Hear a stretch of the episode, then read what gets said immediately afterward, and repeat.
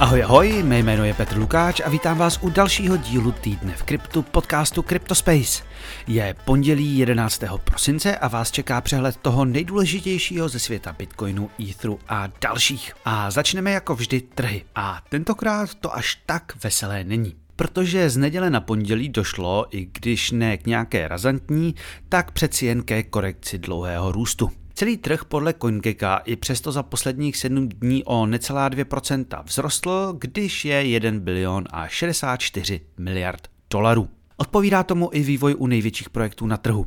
Bitcoin za 7 dní posílil o 1,5%, když se v pondělí ráno prodává těsně pod 42 tisíci za minci. Velkou část týdne se přitom prodával za 44 tisíc dolarů a víc. Ether je na tom oproti minulému pondělku úplně stejně, když stojí 2250 dolarů. I ten přitom atakoval hranici 2400 dolarů. Jak to tak bývá, u menších titulů jsou růsty často mnohem větší. Stop 100 nejvíce přidal token BitTorrent, který si připsal 164%.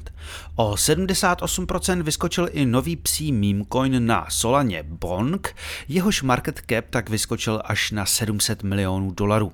A třetí největší růst s téměř 70% hlásí stopstovky projekt Helium, který slibuje revoluci ve sdílení Wi-Fi. Nedávno o něm v podcastu mluvil například David Balazmitonu.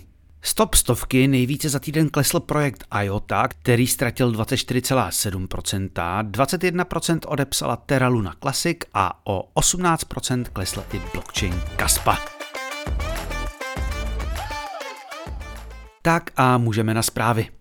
A tady jenom na začátek malou omluvu. Avizoval jsem sice, že se v rámci týdne v kryptu pověnuju aktuální kauze kolem paralelní polis a sporům o peníze s pořadateli ETH Prague, eh, ale úplně jsem to nezvládl. Za prvé ještě čekám na dvě vyjádření a za druhé jsem si to sice už sepsal, ale je to tak strašně dlouhý, že jsem to prostě nestihl nahrát a zeditovat a zkusím to udělat ještě během pondělka, asi jako speciální epizodu. Snad mi to neposune harmonogram na další díl, protože Michala z Marinády jsem už nabral a byl výborný. Každopádně budu teď trošku pokračovat s povídáním o trhu. Nebudu spekulovat eh, spolu s některými analytiky, jestli před sebou má Ether ještě velký skok nebo nemá. Začínáme ale vidět čím dál víc signálů, že bear market je fakt definitivně za námi. Někdy to jsou i signály, které mi nejsou úplně pochuti, jako různé přímince jako bonk nebo meme coiny obecně. Stále ale trvají očekávání z bitcoinových ETF a tenhle aspekt teď eh, mohou podpořit další a další. Jedním z těch velkých hybatelů mohou být očekávané velké airdropy, které, jak víme, v jeden moment často vykouzlí miliardy dolarů prakticky z ničeho. Těch pár menších proběhlo na Solaně, ale ty největší se čekají u druhých vrstev Etherea. Jako první potvrdil zprávy o chystaném airdropu Starknet, který vydal zprávu o tom, že mezi uživatele pravděpodobně v několika vlnách rozdělí na začátku roku až 1,8 miliardy tokenů. Snapshot už proběhl, takže se to nesnažte dohonit. Počátkem roku ale pravděpodobně proběhne ještě minimálně jeden velký airdrop. Plán na vydání tokenu oznámil projekt Layer Zero, který se pokouší vytvořit další vrstvu pod blockchainy, která má umožnit jednodušší posílání tokenů mezi různými projekty a výhledově i sdílení likvidity. Projekt už vybral 120 milionů dolarů od VC investorů a na jaře byla jeho valuace 3 miliardy dolarů. Plánovaná data ale ještě neoznámili další. Počítá se například s tokeny od ZK Syncu, Scrollu nebo Linei. Tento výčet tu nedělám, abyste se sebrali a šli je farmit.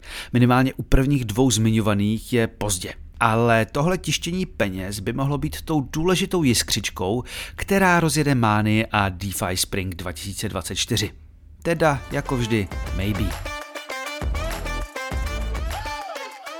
No, když už jsme se bavili o Bitcoinu, tak tady krátce k něčemu, co bitcoineři většinou nesnáší. Ordinals, tedy NFTčka nad Bitcoinem. Ty totiž zase získávají na popularitě a spolu se zvýšenou aktivitou, která je spojená s růstem cen, přispívají k ucpávání sítě.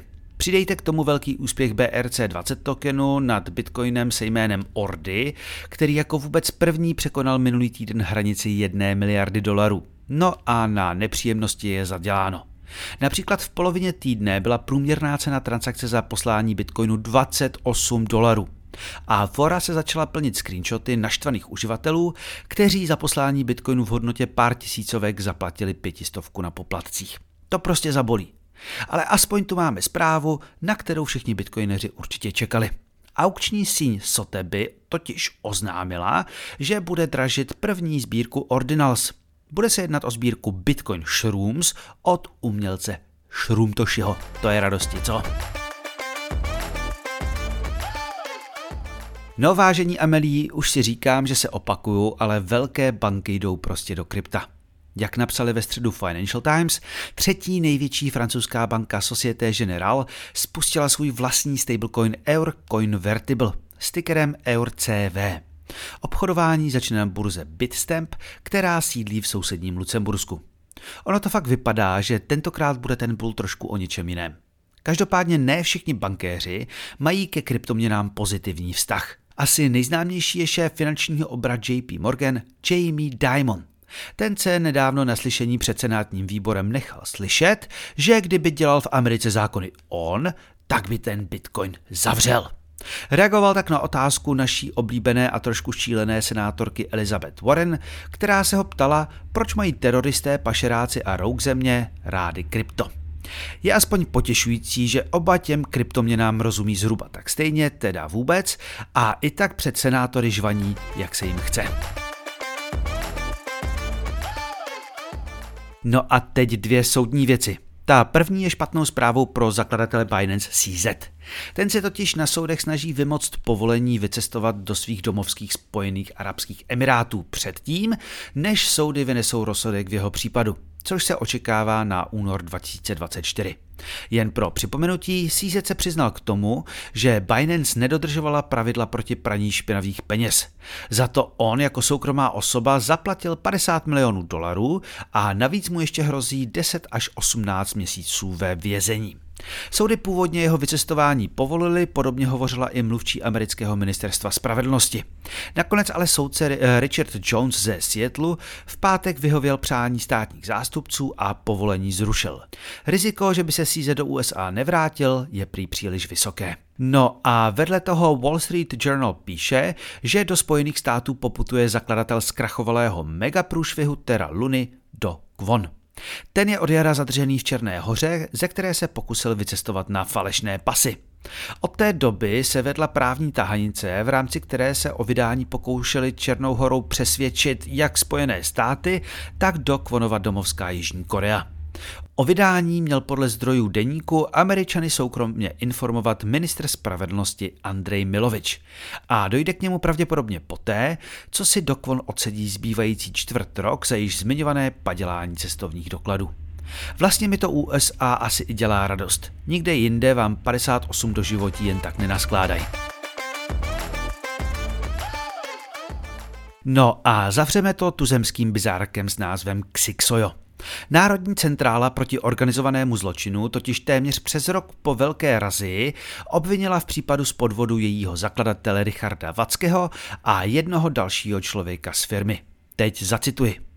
Obviněné osoby měly podle našich závěrů nabízet pod nepravdivou legendou zhodnocení úspor zákazníků v podobě investic do ekosystému Xixojo. O průběhu projektu a jeho výsledcích měli záměrně nepravdivě informovat své investory, a to zejména za využití prezentace společnosti Xixojo, která měla vytvořit dojem úspěšného budování systému Xixojo a růstu hodnoty tokenu Xix, řekl mluvčí vyšetřovatelů Jaroslav Ibehej.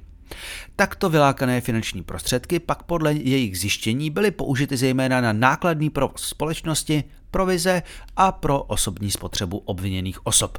V rychlosti. Vacky a spol rozjeli projekt, který sliboval tokenizaci asetů.